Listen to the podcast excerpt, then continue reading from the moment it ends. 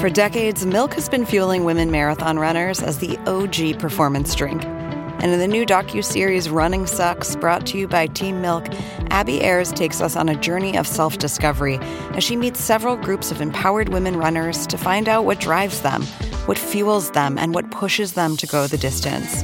And in the process, she learns that she too can be a distance runner.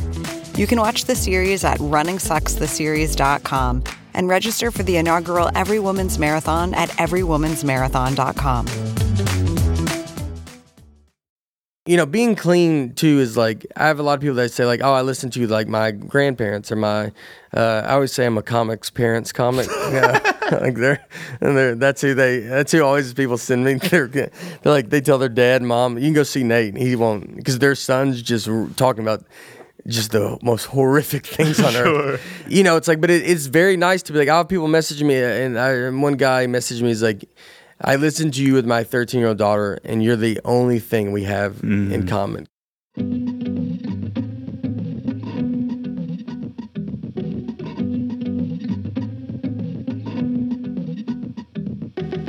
Hello, and welcome to Good One, a podcast about jokes. I'm your host, Jesse David Fox. Uh, each episode, a guest comes on to play a clip of one of their jokes and then discusses how they wrote it and how it fits into what they're trying to do with their comedy. With Nate Bargatze releasing a new special today on Netflix entitled The Greatest Average American, we, we thought we'd rerun my episode with him from September 2019. It is one of my all time favorite interviews about one of my all time favorite jokes. And as I mentioned in the interview, I find Nate beguiling. I mean, I, I don't use the word beguiling, but I mean the word beguiling, which is, I don't know how he does it. I mean, like, he's this guy and he's so funny and it's a mystery to me. And to many comedians i'll talk to comedians they're like yeah something about that guy is just really really funny. And i ask him i was like what is it? And he answers so you'll find out. But first you'll get to hear just one of the great jokes uh, which is from his 2019 special the tennessee kid so here is nate bargatze And on that trip, uh, I was going to Seattle. And if you've ever been to Seattle, uh, Mount Rainier is near Seattle. That's what they call it that. And I, I don't, I, that's, I don't know if that's true, just so y'all. Uh, it felt like y'all took that like, yeah. Uh, so uh, we were going out to Mount Rainier, and I was with a buddy of mine. And uh, Mount Rainier is the it's the third biggest mountain in America. It's the it's a good one to go to. I don't know who number one or number two is, but maybe one day it will be number one. You know, do mountains keep growing? I don't think we know that yet. So it's a good time to see it. It doesn't have the attitude of one or a two. So me and my buddy we rented a car. He's driving. On the way out there, I see a dead horse just laid out in this guy's yard. And I've never seen that before. And I was like, man, I bet you don't think about that when you buy a horse, it dying. You know, what do you do? That's a huge thing dying in your yard. You can't just scoot it off into the woods with your foot and try to get another one that matches before the kids come home. You have to tell your wife to keep the kids away for a month. You got to Google how to move a dead horse. You gotta probably try to get another horse to help you do it, and that's not easy. That's what the blinders were invented for, because it's like, just look ahead. Don't worry about what's going on back. No, look. Or you gotta get your friends to help you do it, and you can't spill the beans too quick on that. You think it's hard for them to help you move a couch? Try a dead horse. You gotta lie to them, like, we're getting a divorce. Just come over, bring your truck and some gloves. And when they get there, let me tell you, they're to see it, all right? Everybody saw it. It was next to the road. And they're to pull into that driveway and just be like, I don't think they're getting a divorce at all. I think we're here to move that dead horse, is what I think. Let's let him bring it up, all right? Make him ask. But I'll be shocked if we don't touch that dead horse today.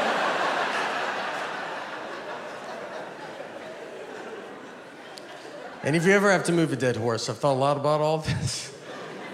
you want to be the first one to the horse, all right? You don't want someone else to tell you where to grab a dead horse. So you run out there like you love it, like you're like, this is what I hoped it was. And get to the hoofs in the front and be like, all right, I'm here. You guys decide where you guys want to be.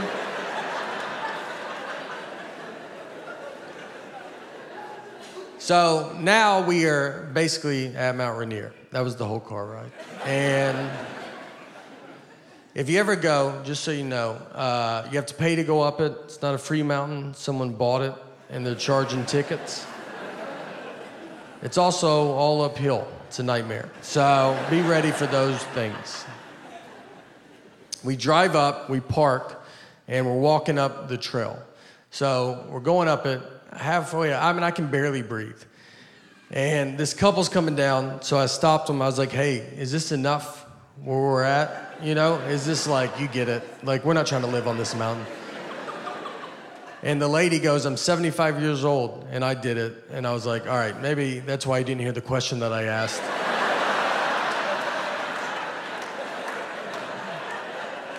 Everybody's pretty cocky on the way down. I mean, there was women with babies. They had three-month-old babies strapped to their chest. I was like, why would you bring that much extra weight with you? I left my wallet in the car. They looked exhausted. I'm surprised they're not just babies left up there and rangers have to come down. Whose baby's this? That's ours. We're gonna let it grow up and come down on its own.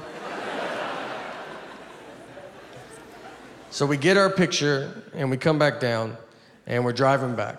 And on the way back, since my buddy was driving, he did not see the dead horse, you know? And I'm like, we can't not see it.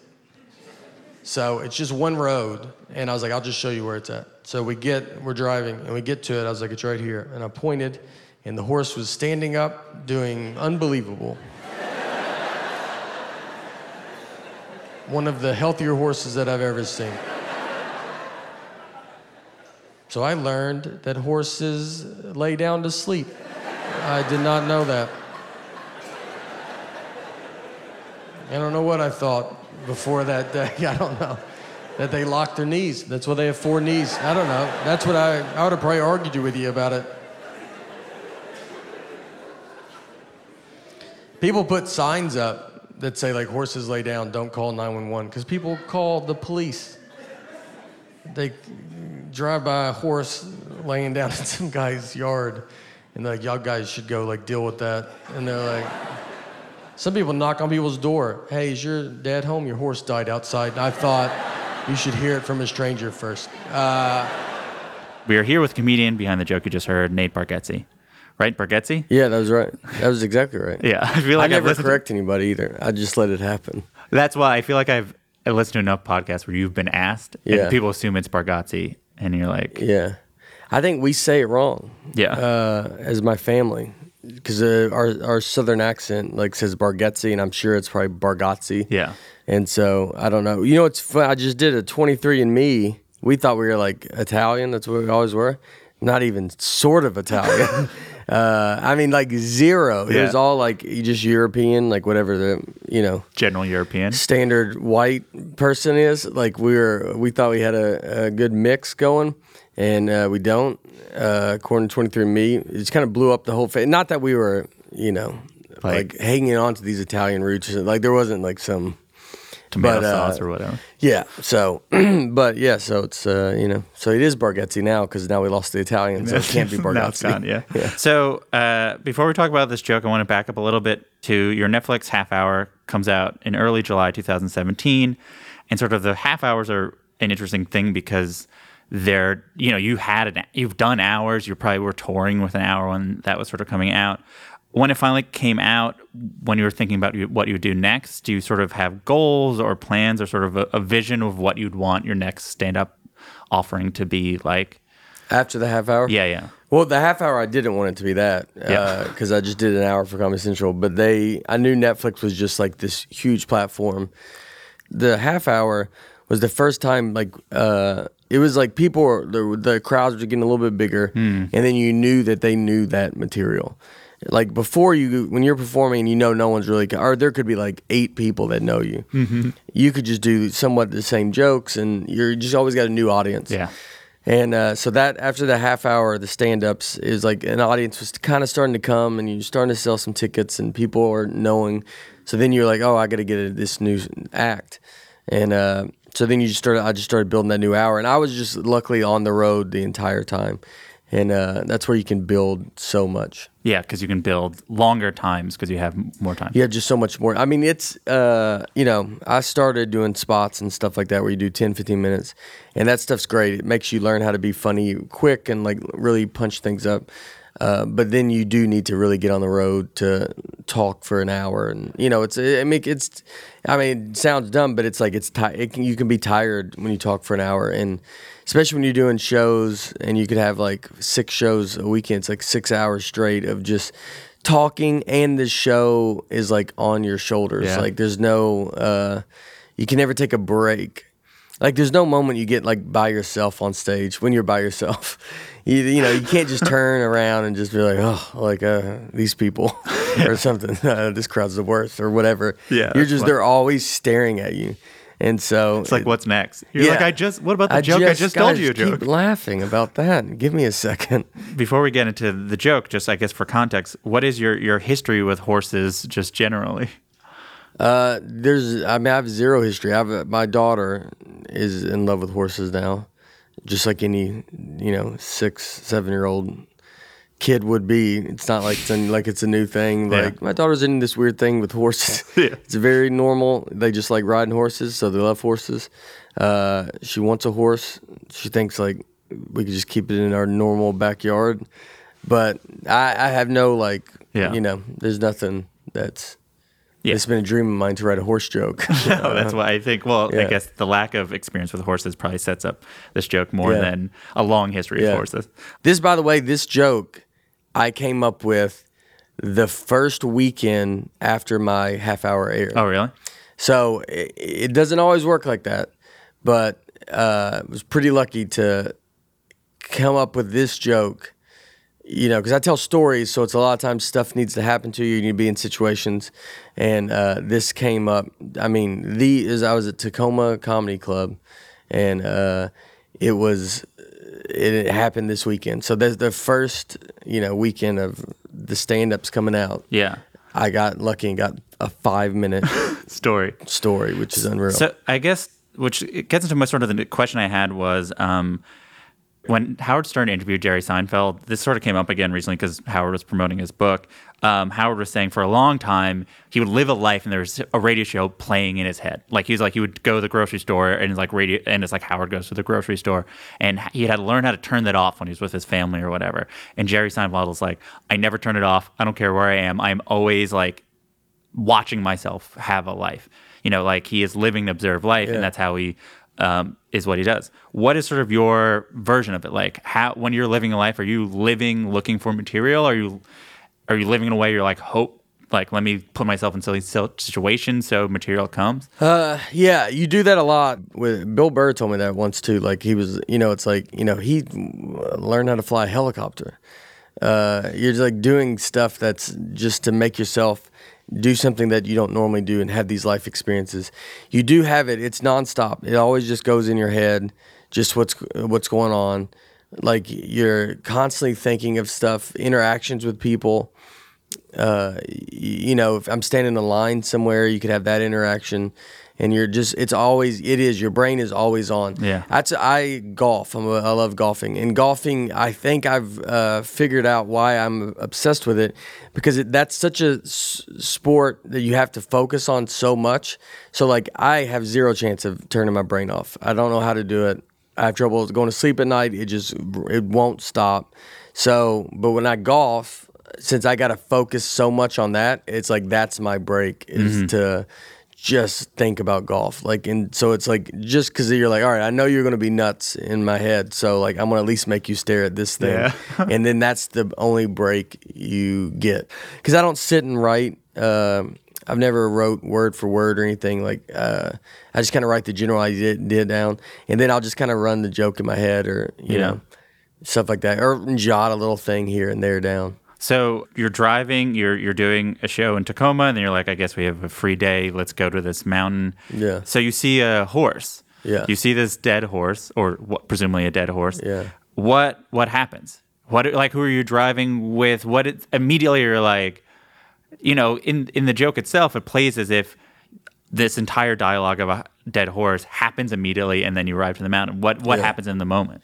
Well, in the moment, it's it's pretty exact. Uh, we're driving. We go to Mount Rainier. I was with my buddy Brian Bates, who opens for me a lot, and so we're driving out from Tacoma. He's never been out there, so it was like, all right, let's go out to Mount Rainier. So we, you know, it's like an hour, it's an hour and a half drive or something like that, and uh, so we're driving out, and we I see the horse laying down, and that's when I start like you know, we start talking about like that horse died, like how do you move a dead horse, like all those kind of thoughts of just us, you know, like I'm just kind of rambling on about this horse dying, and you kind of realize like, oh, like you know, all right, this could be something, and you're just kind of trying to be funny in the moment. So first you're trying to be funny in the moment, and then Yeah. you're like, "Oh, this is funny." yeah, then you're like, oh, this is something, you, Yeah. you know, and you usually end up going like, that could be something, right? Like that's what you always say to Yeah. other comedians. You're like, that could be something, right?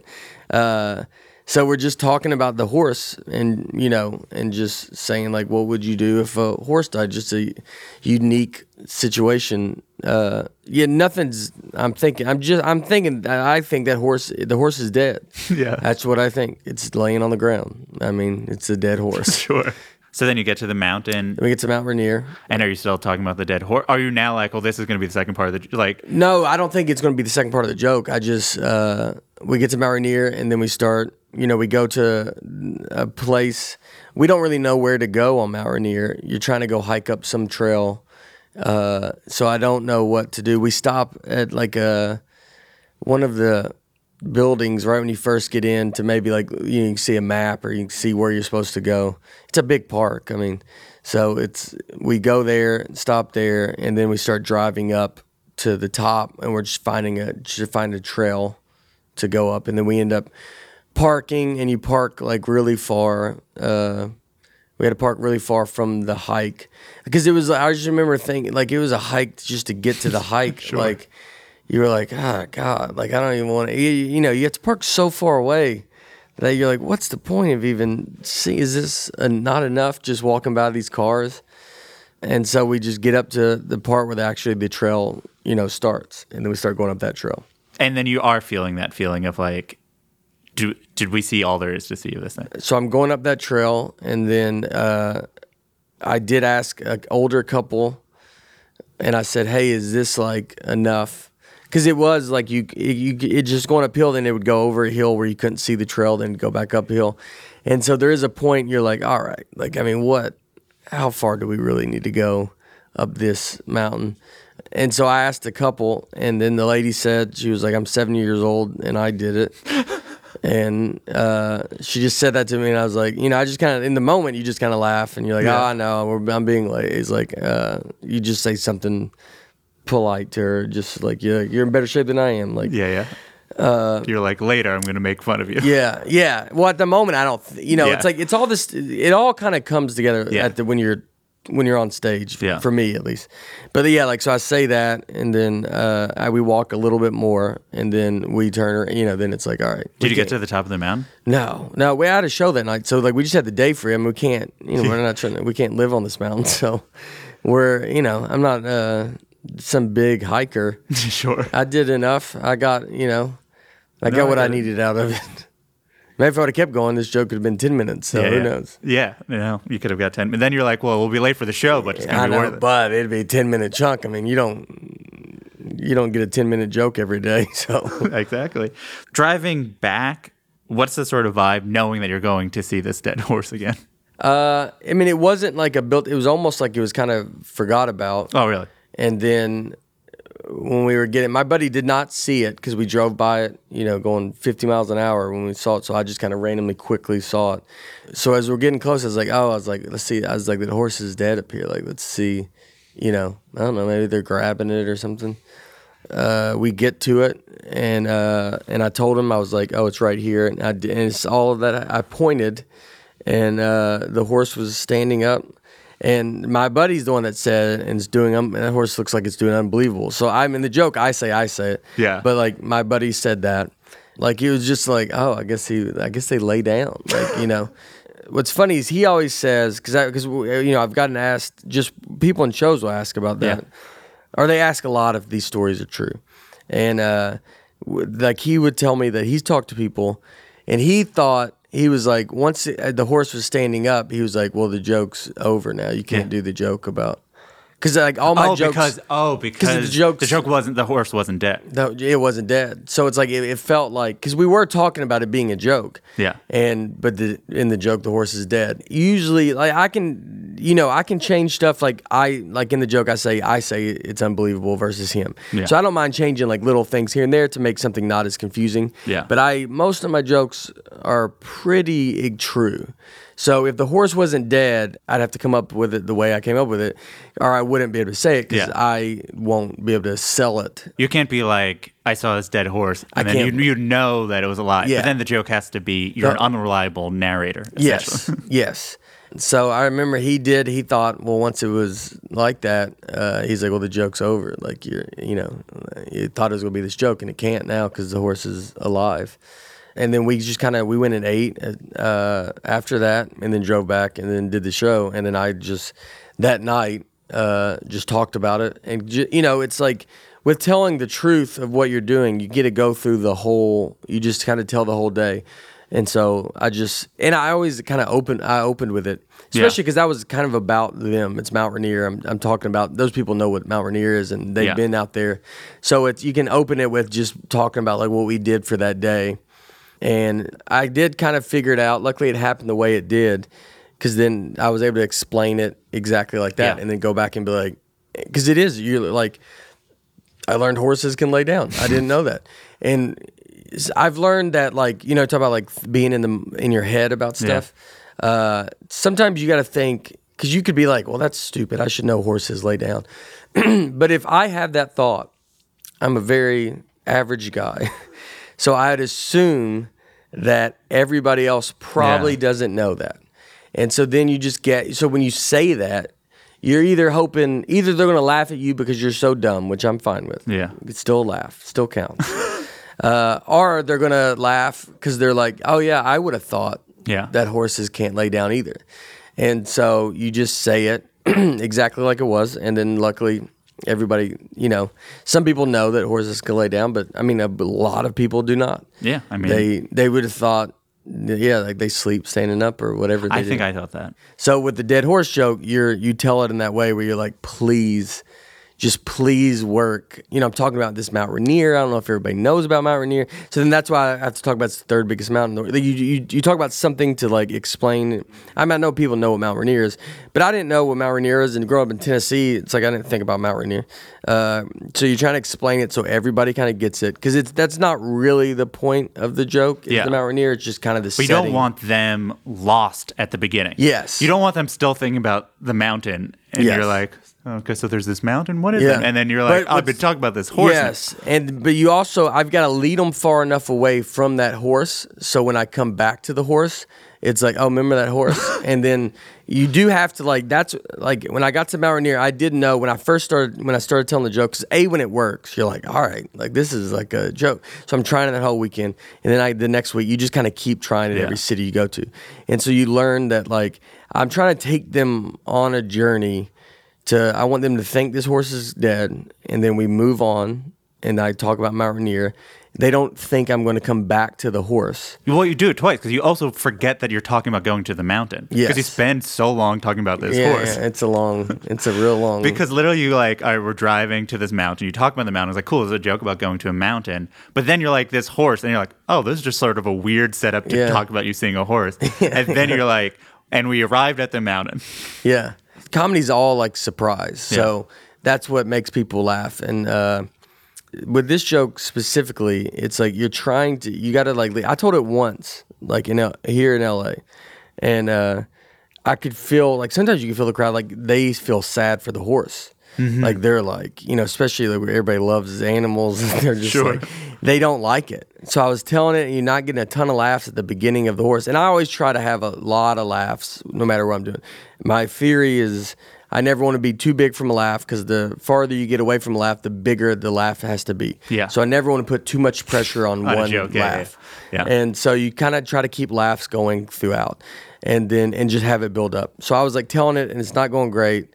And then I did the Mount Rainier part, and it's like fine. And I go back to the horse, and you can feel they're just like, "Please leave this horse alone." It's this horse they don't even know, but they're they're just like, "Please leave it alone." And then when I say the horse is alive, the relief I felt from them, like they're so happy. Yeah. And that was like it was a very satisfying like thing to be like, yeah, like you know, there is part of you going like.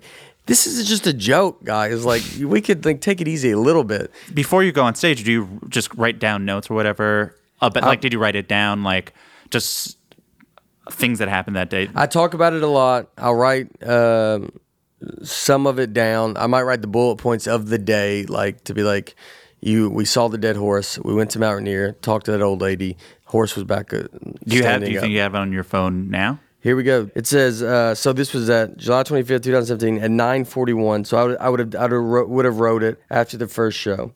Uh, so I would have tried it first. And I put dead horse on the way to mountain. No way for a horse to lie down. They can't lie down like a dog. They just have to go all in. Because there was a part where I was like, "How does a horse get down?" Yeah. Like I think they just have to tip over, and I would do that for a little bit, and then it was like it just wasn't enough that I Yeah. important to keep it. Then walking up, seventy year old lady, how far? And I, I know her age because she pointed it out. She did tell me. Uh, I did that night. I met a guy that is from my in laws' hometown, which that did happen. Uh, I forget. I don't know if he like recognized me or something. The women with babies walking up. Why? Why would you, nine months old, just leave the baby up there? So that's where that part came from. And then I had hills here. You really have to think like two blocks up. Some of the hills work can get some pizza, do lunges, and then a dead sprint, and you'll Sure. be there. Uh, homeless people are just resting between blocks. Then Mount Rainier, one day, if it works hard enough, it has a chance to be the number one mountain in America. I don't know how mountains work, but it felt like one that was still giving its its all. Sure. So that and that's all I wrote down. And so and like once I write it down into that, I don't even know if I ever really look at it again. It's kind of just like that. It's it's almost like I'm putting it in my phone, and it's also putting it in my head. Yeah, yeah. And then I'm I'm doing so many shows, and so you just kind of keep uh, doing it, and then you have the beats, and and then I'll say a lot of that stuff at the beginning.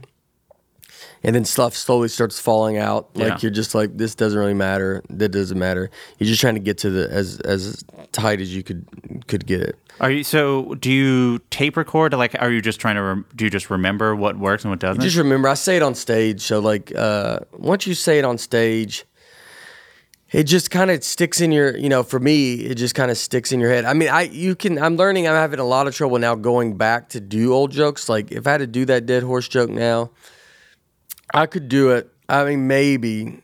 I, I it'd be tough. Yeah. I can. Sometimes you can get to. I, if I can get it started, I can just then you just can get your brain into like I can get into the mode of. uh I'm just checking off, and I can get it finished, and maybe I'll forget it the first some of it the first time, and then I, I'll, I could get back into the groove of it. So do you ultimately sort of like you have each step and then you see like what jokes are around this step? So you're like, here's the mountain stage. Let me just riff around mountains. This is the stage where we get to the dead. And then so is it really? i- Is that how you're ultimately you're just sort of expanding out? Like, let's see how much I can talk about. it. Let's see if I can do ten minutes on just the dead horse part, Yeah. and then just and then in and, and out. then go. Yeah. I- So when I when I do that on stage, I just have to ha- know where I'm going. I can't do it if I don't like. I can never find an ending on stage. Yeah. But I have to know. So that's a that's a great joke that I can expand on because I know the horse I think is dead to the horse is now alive. So I know the beginning and the end. So I can go off on anything. Mm-hmm. Because then, if I feel the audience like kind of die down, then I can switch it and get back out of it. I really only present a joke if I at least know how to get out of that joke. Yeah. And so sometimes you come up with the ending first, and then you're like, oh, then I just got to get into it and somehow explain it. And uh, I like to open with new ideas a lot. I don't know why. Like that's not what you usually you do. You put them in the middle in a safe place. Yeah. I feel safe up top because especially now with people coming out that that will know me, they're very excited when you walk out. So then uh, I can, you know, you I think you can just do it at the beginning and like brush it off Yeah. to like no one really cares because They, it's the they beginning. didn't notice the show started. Yeah, kind th- of. yeah, yeah, yeah. And you're just like kind of can say it, and then uh, they won't care. Because they, yeah, because they're just like, oh, just sort of talking at top. Yeah, they like don't know fun. that you're Oh, trying to yeah. be funny yet. Yeah. And then I will once I get it, once I get the beginning and the end of it, and I know how to get out of it, I'll put it somewhere. And uh, and then wherever I put it, you know, sometimes you put it like sometimes you need excitement. Like when you're building a new act, you uh, you know you have the old jokes and then you have the new stuff, and just you get you get very tired of telling the old stuff, and uh, you have to learn how to like tell it where people are still excited to do it. So you got to move it around, and so sometimes even that makes yourself be excited in a set. You're throwing new stuff. Sometimes maybe towards the end, just because. I then will have excitement because I can't wait to get to that joke For yourself, you need to for my yes Yeah. for myself. I want to go through specific parts, and if, if anything comes to mind in terms of writing it or what do you like about it, you can also pass if you have nothing interesting to Yeah. say. Um, where we'll just sort of go through the, the whole thing. So, Mount Rainier is near Seattle. That's why they call it. Mount Rainier. Yeah. Yeah, I was, I was- so that's like stupid and silly. Yeah. But I think that's like a fun. Like there's stuff that's like that's just funny. Like Yeah. it's silly. Like you know, it just near and near. You're like, well, why would you not say that? But I can sometimes say stuff that I think it's too dumb. Yeah. Like I think people are like, well, all right. Like they could feel bad for you. They're like, this guy. Yeah, I mean, you you every special and every hour you not basically you say I'm dumb. I know I'm Yeah. dumb. Why, uh, why do you why do you do that? What do you like about being Uh, dumb? I mean, I am dumb. I, you know, I feel like I get in arguments and people try to th- say I'm not. Look, I know I'm smart and maybe clever in ways, but uh, I'm not a like. I'm smart. I'm like smart in my world. Yeah. Uh, but I'm not like I don't know. I can't really argue with people. I don't know a lot about like politics or this other stuff. So I, you know, I just say I'm dumb a lot, and uh, I've said stuff. I've done jokes where it can be too dumb, where I think people are like, "All right, that's you're not that." Like, are they're not believing it, or they Yeah. feel bad for you? It's like writing a, a character. Like sometimes sitcom character, like you can't be that dumb. That character would fall off the mountain. Yes, yeah, yeah, yeah. And sometimes you're like, well, maybe he is that dumb. uh, it could be funny if he's that dumb. There's a part you, you got to probably try to get another horse to help you do it, and that's not easy. Yeah, that's fun. That's probably my favorite part of the joke is the what how you do it, breaking it down. Yeah. The idea of having to explain to another horse, "Hey, could you help us drag this?" like, it's just such an awkward. I mean, there's no conversation because it's a horse, but it's funny to think of it being like a. It's an unbelievably awkward conversation Yeah. to have. Like, your buddy died, like, and I really need you to get it together and help me get this horse out. I was thinking about the part where you go, and that's not easy. What I, I always find interesting is how you understate things where other comedians might like overstate or be like make a big deal of it. And then preparing for this, I heard you talk about how it's directly related to finding ways not to curse. You sometimes have to find like really different say, yeah. Can you talk about that the your approach to writing when you know you can't curse and how it helps or sort of makes you a more specific writer? you just end up saying words different. Like I, I we I get they were making fun of me the other day. Was like saying, I say real good a lot. Like this was real good, and uh, that's where you might. I don't think you. I don't know. We're gonna curse where you say real good, but like just as a reference of a word, like no one says real good. And so saying real good is like it changes the rhythm of the the joke. Yeah. And it's like almost like if you see you know, I don't know. It's like uh, if your face, if you gain weight in your face, it can change the look of your face. Or like my daughter, like just lost her. You know, she's six, so she loses her teeth. She lost her two front teeth. And someone told us, a parent was like, it's crazy when they lose their two front teeth because their baby face kind of changes to like they're they're going to be a kid now, and you see it. So it's like it's like you don't want them to lose those two front teeth because that's like the last thing of their little cute baby and then they do and like so that's just a very little thing but your whole face changes Yeah. and so in a way with doing uh not cursing is i'm having to do a different word that maybe that word's longer than a quick curse word Yeah.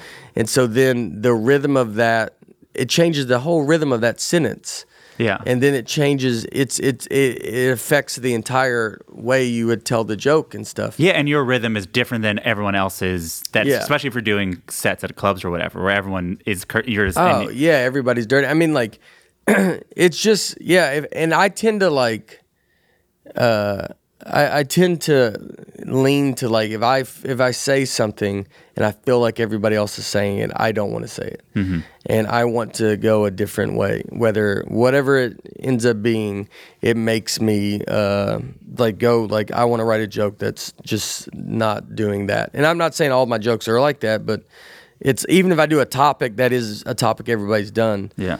uh, I want to do it a different way. Another part, uh, or you got to get your friends to help you, and you can't spill the beans too quick on that. You think it's hard for them to help you move a couch, try a dead horse. Yeah. I love the sort of you can't spill the beans too is a similar sort of like it's um, not how people know. Like there's like it's it's not even it's formal, but it's like formal in like how a little kid might be. like it's Yeah, like old timey. That's the dumb part that jumps in. like Yeah. it's uh, you know, sometimes I don't know what words you're supposed to say, so it's like whatever comes out first is just the one I'll end up going with, and then if it works, eh, I ne- I just keep saying it that way. And uh, it, it gets in, and I, I, I just love the like the, this whole part was my favorite. This was Yeah. this part is the part that can be made up, Yeah. which is the funnest part because it's you know it is like if you had to get your friends to help you move a dead horse you can't just out the gate be like we're moving a dead horse. You get them to come over and Yeah. like lie to them and be like what are you guys doing later? Like you know i always picture like the guy i picture the horse. Yeah. i picture the guy talking to the horse. I picture the guy trying to tell his friends. And it's you're trying to paint that picture so they so the audience then pictures being like yeah can you imagine being that guy? Like it's such a funny thing to Yeah, there's something about the next part where you have the guy show up and be like, I don't think they're getting a divorce at all. Oh yeah, I picture. I always picture three guys in that car. I picture three people pulling in, and then a guy's like, "I, don't, I think we're here to move that dead horse." Like, just the yeah, like you know, that's like a part that where they know. I mean, you know what's probably about to be said. Sometimes, uh, some big laughs you can get is when you know they know what is about to happen, but they want to hear you say it. Yeah. And that was the thing I learned with Brian Regan watching him. And I always thought it's a way that you get two laughs off one joke because they laugh because they know what you're about to say, but they still want you to say it. Mm-hmm. And then they, you get another laugh off that. It's similar that the you don't want someone else to tell you where to grab a dead horse. That is the you say dead horse seven times in like the first two minutes of the joke. Do you, is that that's not intentional as much as sort of you, you're getting a laugh every time you say it because no one said dead horse. No one says dead horse. That No much. one says dead horse that much. Well, it's a it's a constant uh, reminder of just the subject that we're on, and uh, and the the the weight of the situation. Like it's a dead horse. Yeah. And so it's you know, and if I like you know saying dead horse over and over again is. I mean that's another just like kind of back to where where yeah just exactly kind of back where I, I don't think I'm intentionally doing it for some specific reason, but you just keep saying it because it's a way to like almost restart the thing and then kind of get back out, then Yeah. restart and then get back out and restart. As you, you- we talked about a little bit, there's, there's two animal death stories on this. And uh, are you um, a death thinking about person? Do you think about death a lot? Uh, I, I mean, I do think of death a lot. I'm sure it's probably like everybody else. Uh, but you know, it's like what's funny is like with being dirty, and I don't have like sex jokes, so I don't talk about that either. So then your only edginess is like death. so it's all just shoots off down into that direction. I mean, I've had a ton of murder jokes. I don't. I think that's just, and it is. It's like, you know, the I don't have the outlet of the cursing or sex. And once you take those two things out, that's every. That's like what a lot of people talk about. Especially to like have the joke have more tension. Like those are the things. So it's like, what else is there? Yeah, It's like, yeah. oh, It's like, well, then everybody's got to die in these jokes. it's a very extreme thing too. For uh, you know, comedy I think is built on a lot of extremes. Yeah. and so it's the most extreme. so you saw a woman that had carrying the babies and then, but you, I imagine you did not, you brought your, did you bring your wallet with you? I left in the car. What I wanted to ask about that section is do you feel like for that section to work, you have to, in the previous joke, set up that you're in bad shape? I was like, I feel like if you look at you, it's like, you might be a person who can climb a mountain. Yeah, yeah, yeah, yeah. Well, it's funny is I, I have lost weight, so now like I you do have to change it where like I'll say like uh, I need to lose weight or something. I almost to say I need to get in shape now because I've lost weight. Yeah. And then so sometimes when you say it, you can feel the crowd be like, I don't know, you look fine. Like, uh, I mean, you know, but it's like so I've really kind of now been like trying to be like, well, I need to get in shape because that is a very different thing. So I'm not in shape, but uh, yeah, I can walk up a mountain, but like you know, it's not like. I don't walk up mountains regularly. I Yeah. don't hike. I don't work out. So it's I'm not gonna have a stamina that someone that is this is their thing. I'm, I'm not going to towns asking where the best hiking trails are. Point me to your nearest mountain. Yeah, where's your mountain? I would like to climb your mountain of your town. When you did the joke at Fallon, the joke ended with you seeing the horse was alive. Was that just because you had a strict amount of Mm. Yeah, time? you have just that five minutes. So you had you got to find the best like. uh I, yeah, I, I couldn't.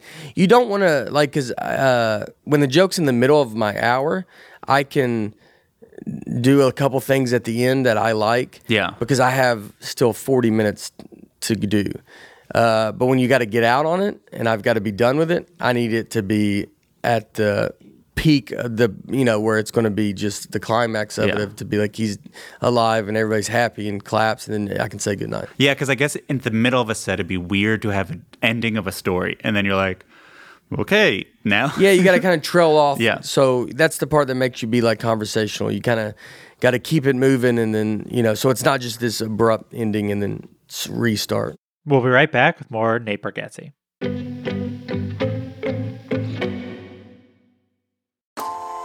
Calling all female runners, it's time to lace up and join Team Milk.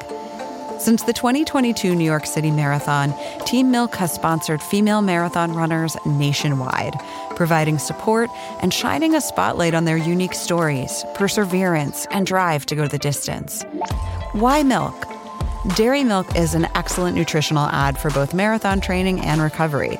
Milk contains 13 essential nutrients, including high quality protein, making it a crucial component of a training diet.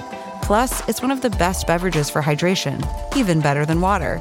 The same electrolytes that are added to many of your favorite sports drinks are found naturally in milk.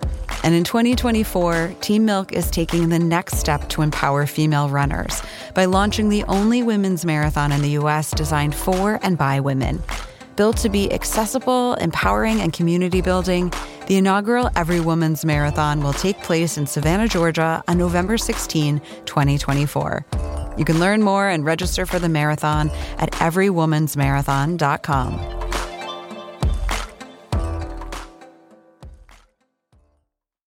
Look, Bumble knows you're exhausted by dating. All the must not take yourself too seriously and 6 1 since that matters. And what do I even say other than hey?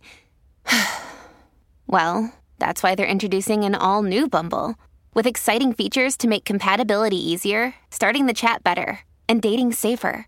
They've changed, so you don't have to. Download the new Bumble now.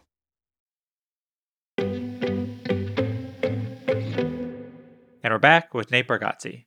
I was thinking about how this joke as it relates to your so your dad was a clown your dad was a magician.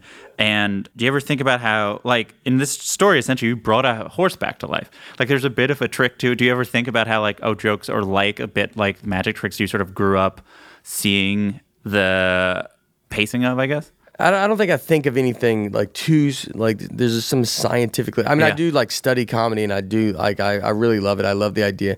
I try to listen to a lot of comedy. You try to figure out why why is this part funny? Why is this? I mean, I listen to comics sometimes, and you know, I mean, I can hear guys on sometimes on Sirius radio like where.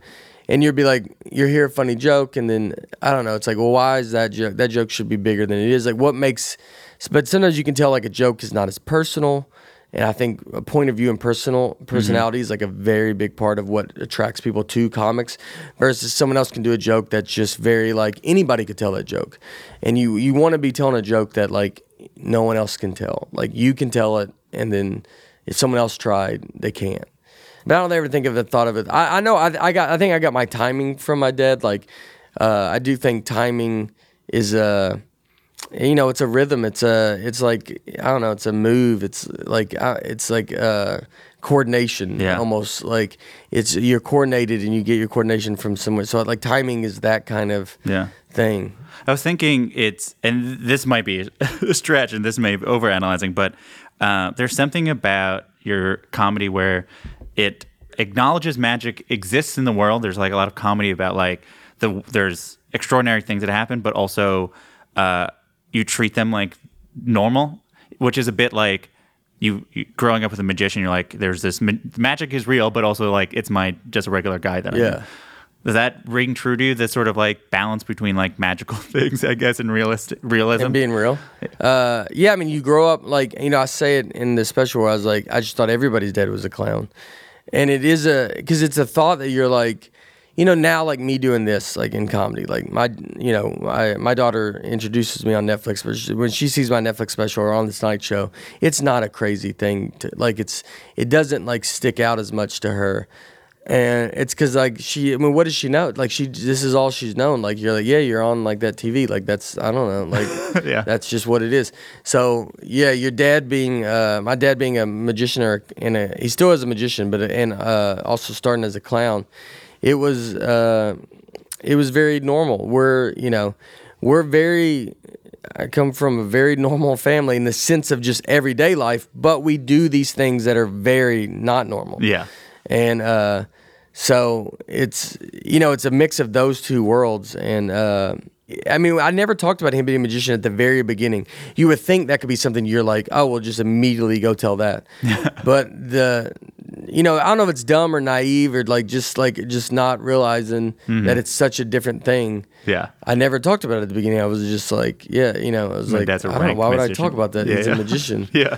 It, it, was just, I was around it, you know, Yeah, just like everywhere. that guy doesn't talk about how his dad was an accountant. He might talk about Yeah, his dad that's as what I'd say. Yeah, you- your dad's construction work. You're not like, well, I do all construction worker jokes. I do accountant jokes, lawyer jokes. Like, yeah, you're like, that's just what he does. Like, Yeah. you know, you almost kind of go away from that because it's just in, until I realized that it's all sitting there. Yeah. So the end of the joke, it seems like at some point you looked up that people have signs that oh the horse might be sleeping. Mm-hmm. Is that how it was just sort of building out on riffing on that? Uh, yeah, someone, people started like tweeting me about it because I, you know, you do that joke so much, like on the road, so you get people to do it. And then someone might have sent me a picture or something that says "horses lay down, don't call 911." And uh, so then that part just came to it. And you know, some of that is saying that just to be like, it's almost like me going like, "Yeah, I'm not the only one that thinks Yeah. this."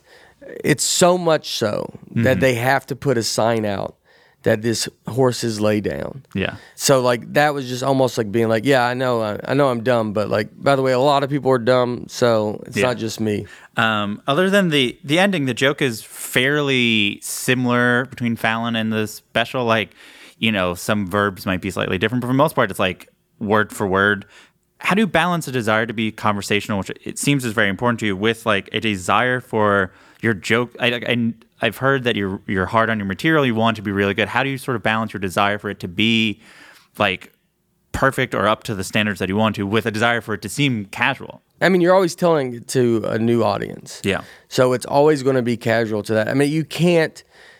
Nobody, no comedian on earth can be doing a different hour every night and being and being just the top of their game. It's impossible. There's no way. No, I mean, people can be funny mm-hmm. and they can do funny things, but like creating a, you know, I know a lot of friends that are very funny to do crowd work stuff, but like I tend to lean. It is so hard to create a new hour and that to be very good. Yeah. It's it's it's nearly impossible. So I'm it's very impressive when you see comics do it and that's the thing that I like. But in order to do that, you have to get this conversation down to be this perfect. Maybe in the conversation I do have parts that are not the most funny mm-hmm. thing in the world, but I need it to not be the most funny in that part because I'm I'm kind of putting you so you learn to do all these Yeah. things and then changing those verbs like changing those little ands and these and that's a changing of the rhythm so then to me it's always i am saying it like that keeps it conversational because i'm saying little things here Yeah. and there different maybe i say something that throws me off then i got to get back into it and so then that makes it feel like this you Yeah. know like conversational kind of thing i will tell the story sometimes to buddies on the phone and maybe briefly, uh, but kind of speed through it. You know, just so I can keep it conversational because I'm having to tell someone on the phone, Yeah. or if I'm trying to tell you, like I'm like, hey, is this funny? And I'm trying to tell you this thing. So there's ways to like say it, but where you know, and then the way you choose it is the way that it remains conversational. It's the way that you know.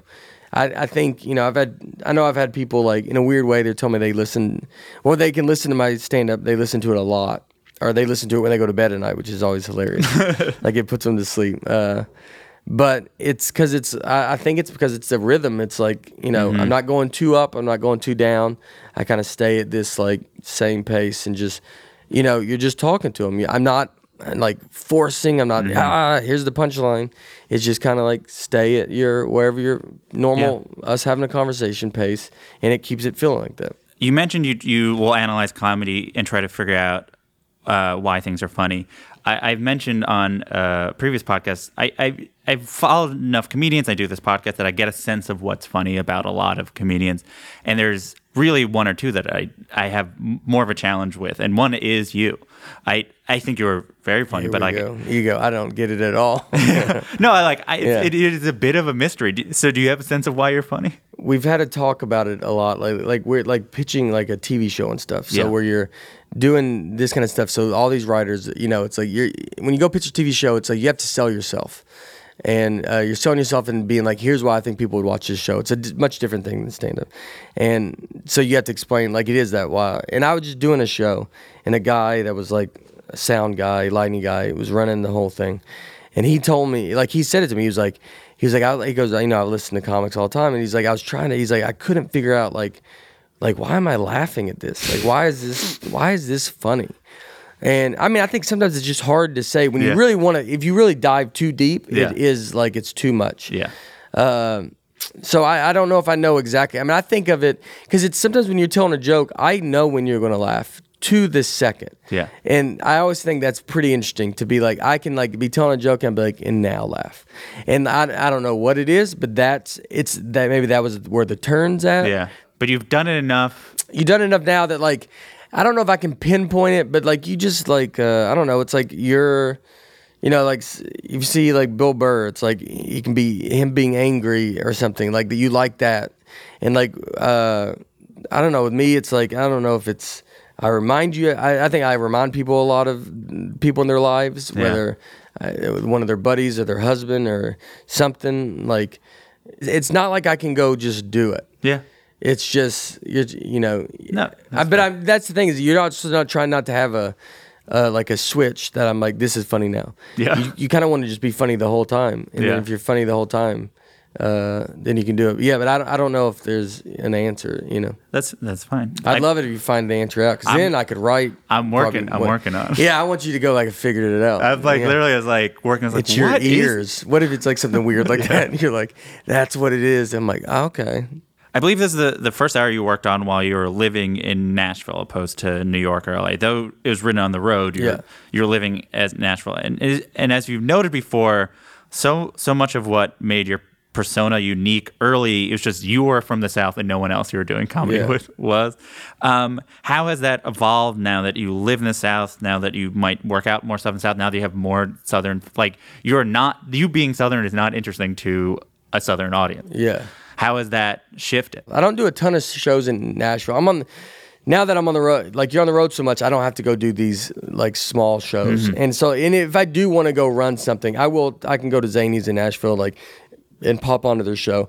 Uh, but I still go to New York a lot. Like New York is where. I mean, that's where I was at for nine years. That's Yeah. where I'm. I look at myself as a New York comedian. So I would go to New York and like just pop around on all the clubs there. Uh, I think that's what helped so much was to be a Southern, to sound like this, and be the Southern thing, and then come from the South, come from the how they grew up, to then go to New York and learn how to do comedy. It's like I'm learning how to do it in this best situation you can learn how to do comedy, but with the brain of someone that's not from here. Yeah. And like so then I'm already out the gate gonna I sound different. I'm already slower than everybody. I'm like uh you know, I, I mean, the the you know when people first start comedy, it's like they, they can talk too fast, and I never really talk too fast because I just can't. Yeah. I think I can. Like in my head, I'm thinking I'm like I'm flying, man, and then it's uh, it's you're still not. Yeah. You know, I just don't. I don't talk. I never try to talk about it too much. I'm. I am proud to be from Yeah. the south. I, but I, I want everybody to be happy where they're from. I like when someone's like, "Oh, I'm from Spokane. I'm from New York. I'm from wherever in L.A." Like I like you being like. I love being from there. Like. Yeah. I enjoy that. So if someone, I got buddies that represent, they're from Cleveland and they're very happy to be from, and but you like you relate to that guy because you're like, yeah, I'm happy to be from Nashville. That's awesome to Yeah. be from Cleveland. Like you just are happy that people like their lives. I've been to Nashville a few times. Uh, do you, you know the restaurant Husk? Husk? Husk, yeah, I don't know. it's fine. It- Huck or Husk? Husk? Husk. Husk. I will explain the story for you, and Yeah. uh, which was though this chef has now left. The there so there was the chef Sean Brock who's from Virginia who moved north to sort of get like Yeah. classical training or whatever. And then he returned to the South and eventually opened three of these Husks restaurants one Yeah. in Charleston, one in Greenville, and one in Nashville. And the goal was sort of like to partly update, partly restore, and partly sort of solidify what Southern cooking means and what it means to be a Southern chef. Um, s- this you, you're seeing there's going to be a metaphor. To, Yeah. I think you're getting a sense of this. Um, you're in a position, especially after this most recent Netflix special, to be a very prominent example of a Southern comedian to a lot of people, especially of a newer generation. Yeah. Does that mean anything to you? I mean, obviously you identify as a New York comedian, but like for a lot of people, they'll be like, they're not gonna be like, oh, that New York comedian. Yeah, Dave Bar- no, Bar- yeah. They, So- then they shouldn't. so yeah. what does it, what does it mean knowing that like I think you'll be seen of as like what it means to be a southern comedian or uh, go in the direction of what southern comedy might mean. There might be comedians who move to Nashville to be like, well, Nate lives there. Yeah. What does that mean? How does that how do you feel about that? I mean, it means a lot. Like it's, uh, you know, I know like the Nashville scene has definitely gotten bigger. I don't think it's necessarily because of me. Nashville's doing very good as a city Yeah, on yeah. its own. But it means a lot. I mean, I know I've always had like, you know, there's been Southern comics that start and and then they, uh, you know, they, they they know that I'm from there. That they know like, oh, you're doing it, so like I can do it too. Like, so it's nice to you know, to show that they can do it and show that we're not just, uh, you know, bumbling just rednecks or whatever they think. Mm-hmm. You, you know, at the beginning, you're just you do fight this. Like, I don't want people just to be like, that's that redneck comedian. And, Yeah. And uh, not that like any of them, like Jeff Foxworthy. Jeff Foxworthy doesn't get enough credit for like, Yeah. that guy's an unbelievable storyteller. Unbelievable. I just watched him uh, a month or two ago. And the nicest guy in the world, and that guy's done every like you know. I used to always think that people think like it's some trick or like oh he just does the they dumb it down to this just he's the redneck story guy or whatever, and you're always like then you go do that Yeah. go be a successful if it's just this simple trick then go do it Yeah. uh, it's way more to it than that. So, but I do know that that's a the blue collar kind of genre is what it kind of goes into, and then so it is nice. Like you know, saying like not a New York comic. Like I I, I want to be a Southern comic. I want to be a guy from Nashville, but it's like I I learned kind of how to do it from those guys, and uh, so it's you know to be like oh yeah like yeah everybody says like yeah he's the Nash he's a Tennessee Tennessee kid is Yeah, exactly, yeah. Nashville comedian like uh, he's a guy from the South. I heard like, someone describe you as the Southern John Mulaney. I was like, well, No, like yeah. I was like, you you could be John. You know, like Yeah, yeah, why to be my John's not own- the yeah. Chicago. Me and John started together. Yeah, uh, yeah. We, uh, there, yeah. It's like it's it, you. I mean, you want to be your own thing. You Yeah. want it, you want it to eventually like stand out and like, and then almost get above where you're from in a way. Like so, then you end up being the comic, but then you're like, yeah, I'm from Nashville, and uh, everybody, I hope everybody realizes that, and you better tell these stories and be funny. And like, I never that's I was always a little bit I didn't want to be too southern like you know so I would always be kind of sensitive to that stuff at the beginning. But then now I can be like well I can do it a little bit more because I do feel safer mm-hmm. that I don't think I'm getting just pigeonholed. Like you don't want someone to like come to the show and be like oh this is like you know blue collar like Yeah. that's not my thing like I don't want to do it. You want it to be like a family like I talk about being married and talk about whatever I don't know. It, it does mean a lot. It means a lot to show that there there's a lot of funny funny southern comedians. There's a ton of them and they're doing you know they can be as liberal as you could be in New York and they can be as you know southern as they could be in anywhere like Yeah. the guys that start. They can there's a wide range of everywhere. They just have these accents and just have these different experiences. The same way New York does same way California does. Yeah. it's it's it's awesome and you're going to get like different perspectives. So it is nice to like you know just at least be uh for whatever people that would know me or whatever, be you're uh, you're kind of a flag. Like, yeah, we're everybody's funny down here. Yeah. People are funny in Chicago, Boston, Boston, who I think produces the funniest people on earth, pound for pound, uh, is it my what I think. But you know, Boston, LA, you know, whatever. Later in the special, you say, I don't think things through. That's the message tonight, guys. There's not. There's no message. But if there was, it's I don't think things through. I know you're a fan of Seinfeld, and there's like that. It was the show about nothing, but Yeah. in many ways, it was a show about nothing. Like it was Yeah. about nothingness. Is the message that there's no message? What is your anti-message message? What do you want the audience to, To- get? I, I don't want to change anybody's mind on anything. I have no desire to be a, a voice of something. Mm-hmm. I don't ever like try to like post anything politi- these statements like everything's about just being funny and telling the joke. And I don't want you like that global warming joke is like I'm just that's doing a global warming joke instead of doing it out of a fear base mm-hmm. doing it out of like a different way. And the some of that is like it's it shows about nothing like saying it over and over again to be like hey like don't like write me and be mad at me about like i don't like you know it's like you know you can I, i'm not saying don't do anything but i no one should be coming to me mm-hmm. and listening to be like i'm going to be the one telling you. I am i have zero education.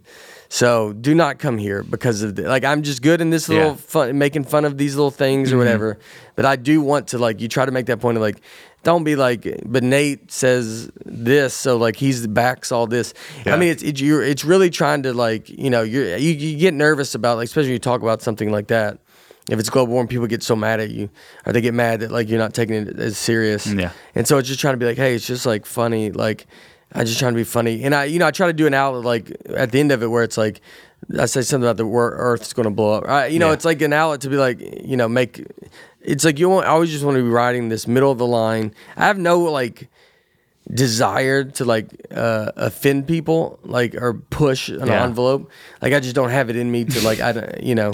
So i try to like either but i might have these joke ideas and you just try to write a line to be in the middle and just be like take it as you- whoever wants to take it take it how you take it and then just leave you know. I don't don't i'm not here to change minds. Just want to be left so it's like saying that over and over again is just kind of like being like yeah always remember I'm an idiot. This is just Yeah. you know. Burr says a lot of like, but what do I know what I'm talking? Yeah, like yeah. I'm you know. Burr says that a lot because it is like because then he can say what he wants. That maybe some people do think like that. Maybe some people think, oh, you're you are stupid, but that's funny that you're that stupid. And so you take it however you want to take it. Mm-hmm. Yeah. And then uh, you know, and then there's other comics that are up there trying to like really change your mind. And if you want that, go see that. Exactly, yeah. If you want this, go see this. I know nothing about like adult stuff that you're supposed to know about. Uh, global warming, that's one that everybody yells at you about. And they're like, you better do something. like, I'm so tired of it. Let's do it. I to like, I'm like, I don't even, I barely made it out of high school. I don't really know how rain works. So why don't, why don't you let me figure that out and then I'll do global warming, you know? But I've seen it rain without clouds. Where's that water coming from? So I'm pretty swamped with this rain stuff right now, but once I get to the bottom of that, I'm gonna do global warming, and I've got some pretty good ideas. You know, But and but in general, what if you don't want them to leave learning something or having an opinion change? What do you want for them? just to have a uh, to laugh. I mean, I remember like watching Brian, like we talk about Brian Regan a lot, but like it's been like where you're, we were watching someone and you're laughing uncontrollably, and like your stomach hurts because you're laughing that hard. That's still like a very uh, thing that we all Yeah. need. We all need, uh, you know, you want to be. I want to like when I'm doing the show and you can like I, I can laugh sometimes on stage because I'll just hear someone like losing their mind laughing. And it's like that's what it's about man. It's about like that dude like getting everybody's lives like you know I feel like us in this kind of field you know with you guys and everything like we're doing like a kind of a dream kind of field. We're not in any reality. Mm-hmm. So it's easy for us to like complain a lot or like do these things about all this stuff. Where most people have kids and they're working and like their life is just like yeah man i don't know my kids are going to pri- i'm just trying to build them a good life. Mm-hmm. My wife's yelling at me my husband's yelling at me like my whatever's yelling like every, my boss is yelling. It's, they they don't have time to like they don't have the luxury to complain about stuff that they don't even you know. Yeah, they're they essentially paying you to complain about something like that in a in a public way, in a they funny can way. go. You know, being clean too is like I have a lot of people that say like, oh, I listen to like my grandparents or my. Uh, I always say I'm a comics parents comic. yeah, like they're and they're that's who they that's who always people send me. They're, they're like they tell their dad, mom, you can go see Nate. He won't because their son's just talking about just the most horrific things on earth. You know, it's like, but it, it's very nice to be like, I have people messaging me, and, I, and one guy messaged me, he's like, I listened to you with my 13 year old daughter, and you're the only thing we have Mm-hmm. in common. Because they're just, yeah, because they're it's you're her dad, and at that moment, she's like, I'm, "There's nothing you like that I like," and so, but it means a lot to me to be like. Oh, they can listen to me as a family. They can come as their family. Like being to do stuff as a family. Even as you, you know, as you get older, you want to do stuff with your parents. You still do. Like, Yeah. and there's there's a limit that you can't always go see movies with them. You can't go do these things. So you, it's nice to be like, yeah, you can come see this show, and like, uh, you can do this, and you want to be, you know, it's just making people laugh and have a good time. Like, it's not life is. There's enough people. If you want an opinion on something. There's so much of that, so go get that, and Yeah. I can just always, you know. But if you do- if you want to break and just sit and laugh and like and just mind your own business and maybe point and laugh at me because I'm stupid and you know then you know it's not bad to just be sitting here and waiting for that. How are you better at comedy than you were in a year ago, two years ago? You know, like I mean, or may, let me let me rephrase. You you uh, you've described this as you think it's your best stuff. You said you you know you like your albums, but um, I'm interested when comedians think things are the best. What is better about it? What do you like about it? And, and or even thinking about as you um, are touring again with a new hour, Yeah. how do you hope for it to be better? It gets very daunting. You don't think it's going to be right now. I mean, I have a new hour now, and I always close on like uh, I just close on like some old jokes. Like So- at encore, or you like? Yeah, I'll do it. I did. I started doing encore. This first time I did an encore. It's very weird, uh, but it's like part of the show. Like Yeah. I get it, but it is. You go stand, you go walk off stage and count to eight, and then turn around and walk back. It's very, but it's you know, it's I don't know. It is kind of fun to be doing it, and Yeah. I think people like kind of think you're going to do it. Uh, That's interesting. so then I'll come out, and I usually do old jokes from like comedy, uh, my comedy full time magic. Yeah. Because I mean, a lot of people don't know those jokes. yeah, And, so uh, them it's like literally just new jokes. yeah, they're like, dude, this guy's unbelievable. You're like, yeah, Yeah, Encore's Just- even new He's joke- got this other, this other new stuff.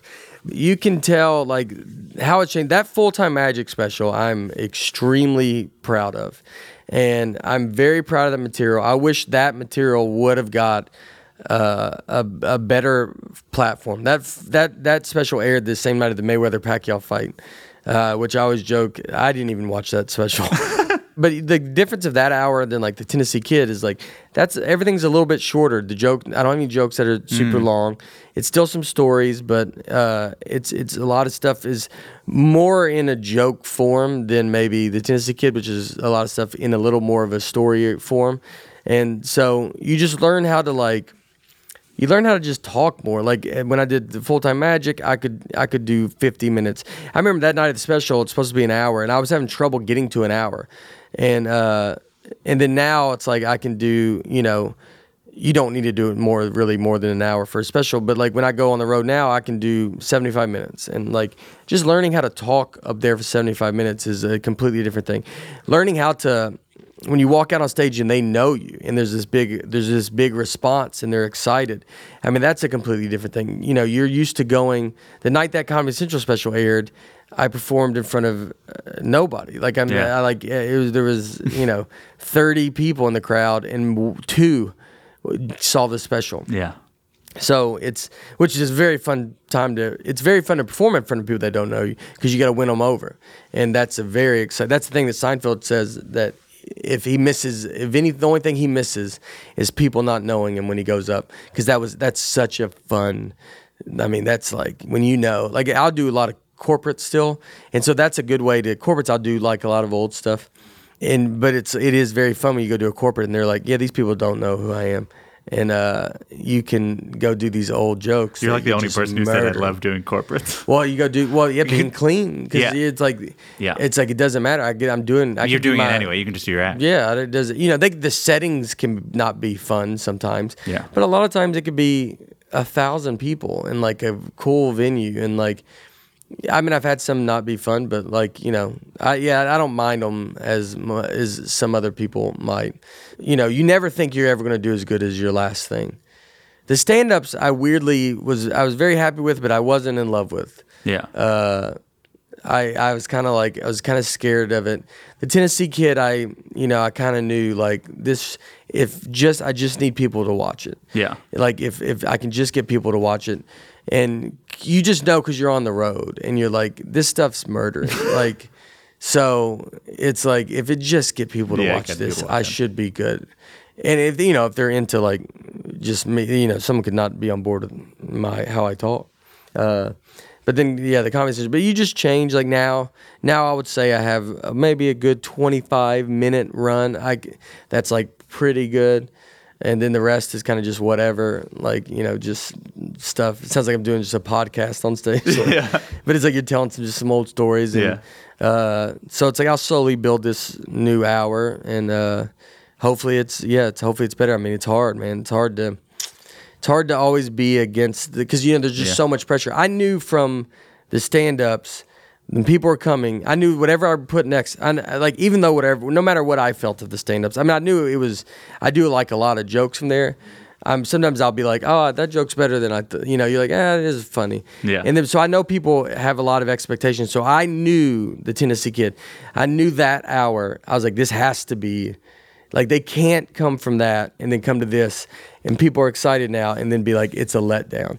So you know that there's a lot of pressure uh, as you know doing it. So whenever we do the next special i know there will be i'll try to keep it enough far enough away from it so it can be its own thing. And then and then hopefully it'll be you know you know i mean you just go on the road Yeah. and then you feel it when it's ready. To sort of start wrapping up, the, we are in the offices of this show. yeah it's the first time i've ever had an office. What does it um, mean to have a show that's built on the fact that you were good at stand up? This is not like you've been doing stand up for 16, 17 years. Yeah. You're like you weren't like writing this script for this show for 17 years. You were Yeah. doing stand up and then this came. What does this mean to just be in this office? Uh, it means, I mean, it's everything. It's like it's crazy. It's uh, I try to like this is the first pilot I've ever done, and I see, and I never got pilots. I sold like four shows and never got mm-hmm. greenlit to make a pilot. And then once you get, now that I'm in the other side of it, I see why I never did because this is so much work. They have to give you offices. They're hiring people. hundred people are going to get this job, like work Yeah. here and like do this. So it's such a big commitment that you're like, yeah, they can't just give people pilots. One thing I did think that I did good, and uh, sometimes uh, the only advice uh, I would like to give comics starting is uh, I knew I needed to be really great at one thing. So sometimes like comedians can start and they'll be like, well, I'm going to write. So on top of them doing stand up, they're also writing scripts. And then they're also, maybe they have a podcast or maybe they have uh, just these other outlets. And well, you're not really getting great at one thing. So I realized that, like, you know, I mean, I look, I did all, I had a podcast, I wrote, you know, a long time ago, I, had the- I would write script. I'm not saying you Yeah. don't do these things, but I did know, you know what, I need to funnel every, all the focus and just try to be, if I can be better than most at stand up, then this stuff will come. Uh, so it's like be really great. I mean, I think it's really for what anybody does. Be really great at something. If you're really great at something, then you're you can do it. Then people Yeah. just want you to do whatever. Yeah, like yeah. bring that greatness to this and do you know. But if you're if you're doing everything, then you know you're you're like you you're mixed with everybody else. Everybody's doing everything. So just be great at something, and then so that that's why it means a lot because it means it it actually paid off. Like it's just focused on this one thing, Mm-hmm. and then now you get to create this world and. You get an office, Yeah. and like it's you know I don't even know what to do in this office. You have a whiteboard and you'll I write have a board. something. Y'all, yeah, this you're the first people in this office. Yeah, it's uh, nice. This is it. I'm gonna have y'all just stay. You're just being it the Be whole the entire time. time. It eventually can just be y'all's office because I don't know if I would even be I'll in take there. it. You know.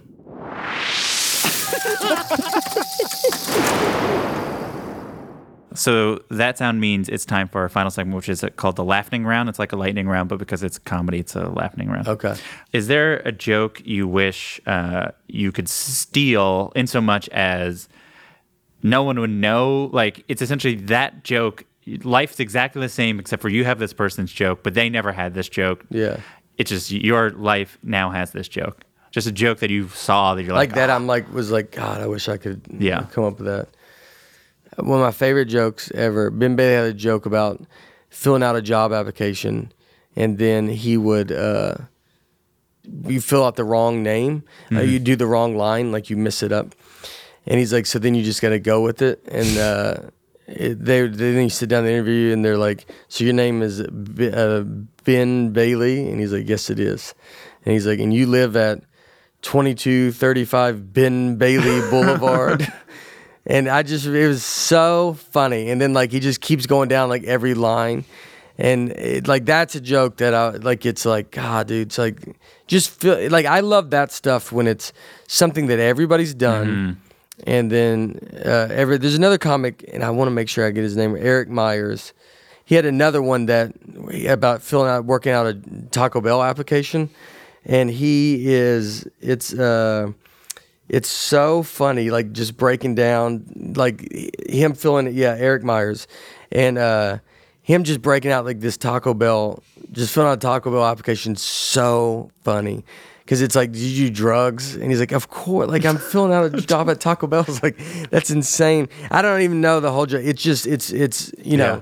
he breaks it down in such a very funny way. And so I love, you know, I like the idea when you do stuff and then break it down and then put yourself, and then you have to be in that situation. Do you have a uh, a best heckler, a person who said something you're like either was funny or you're like, oh, that's useful or good note? I mean, I've had someone, uh, I had someone, people just say, uh, I don't think you're funny, which is a very funny, like they don't, they just, you know, because it's not like, you know, you stink.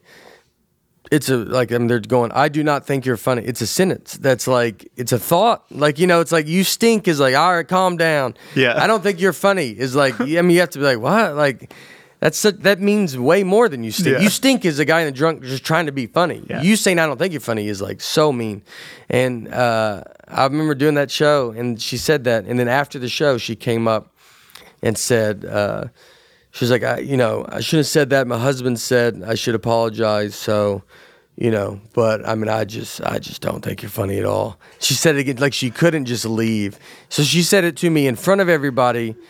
And then also to make sure I knew, said it to me privately. So I just always knew that uh, she does not think I'm funny. Do you have a joke you regret in any form?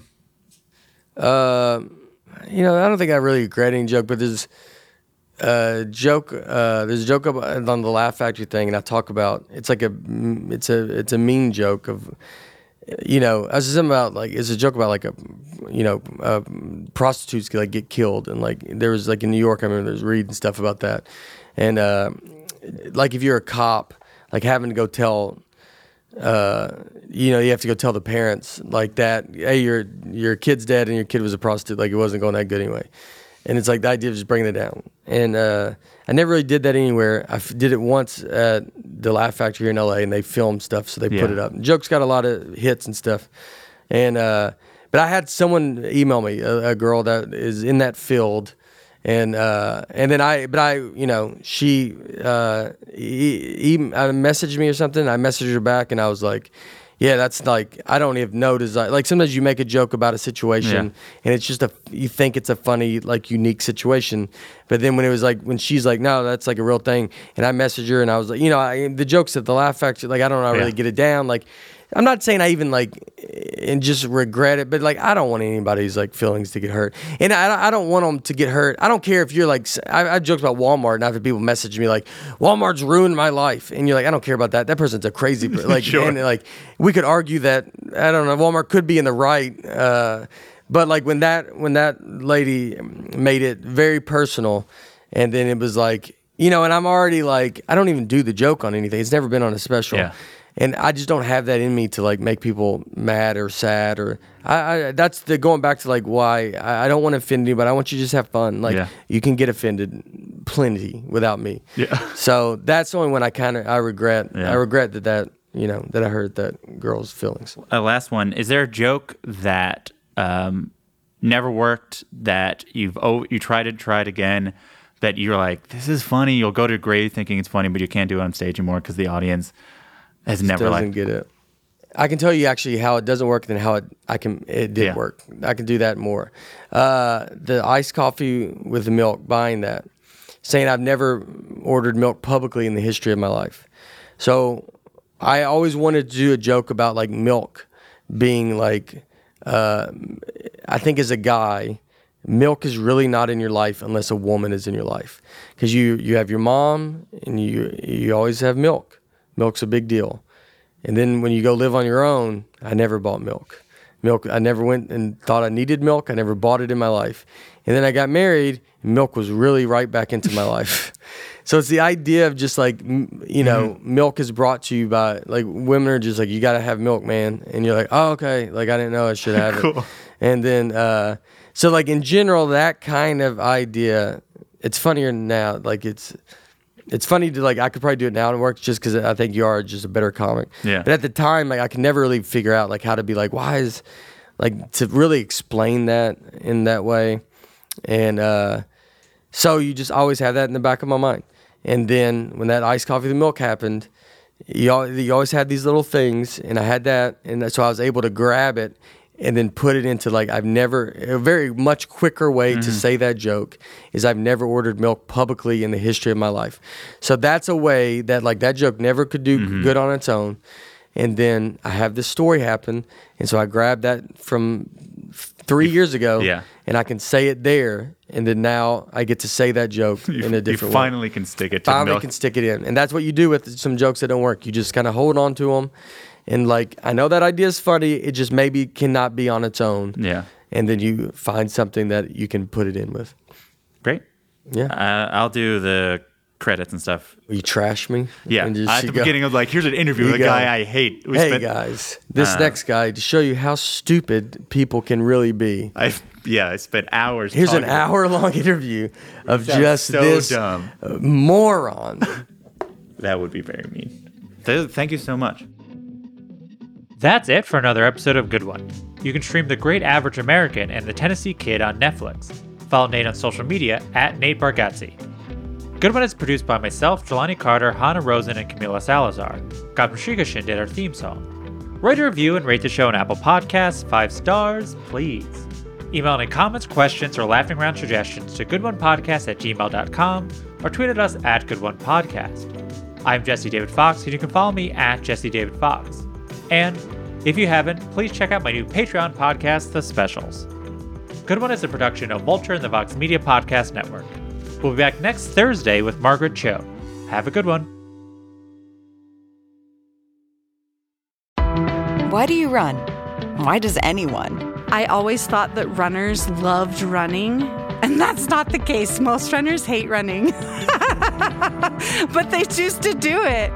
In the new docu-series Running Socks brought to you by Team Milk, Abby Ayers learns why women runners everywhere are driven to go the distance. It really is about taking my power back and proving myself wrong. Team Milk is about fueling women's performance and helping them along their marathon journeys. You can sign up now for the inaugural Every Woman's Marathon taking place in Savannah, Georgia on November 16th, 2024. Learn more and register at everywomansmarathon.com.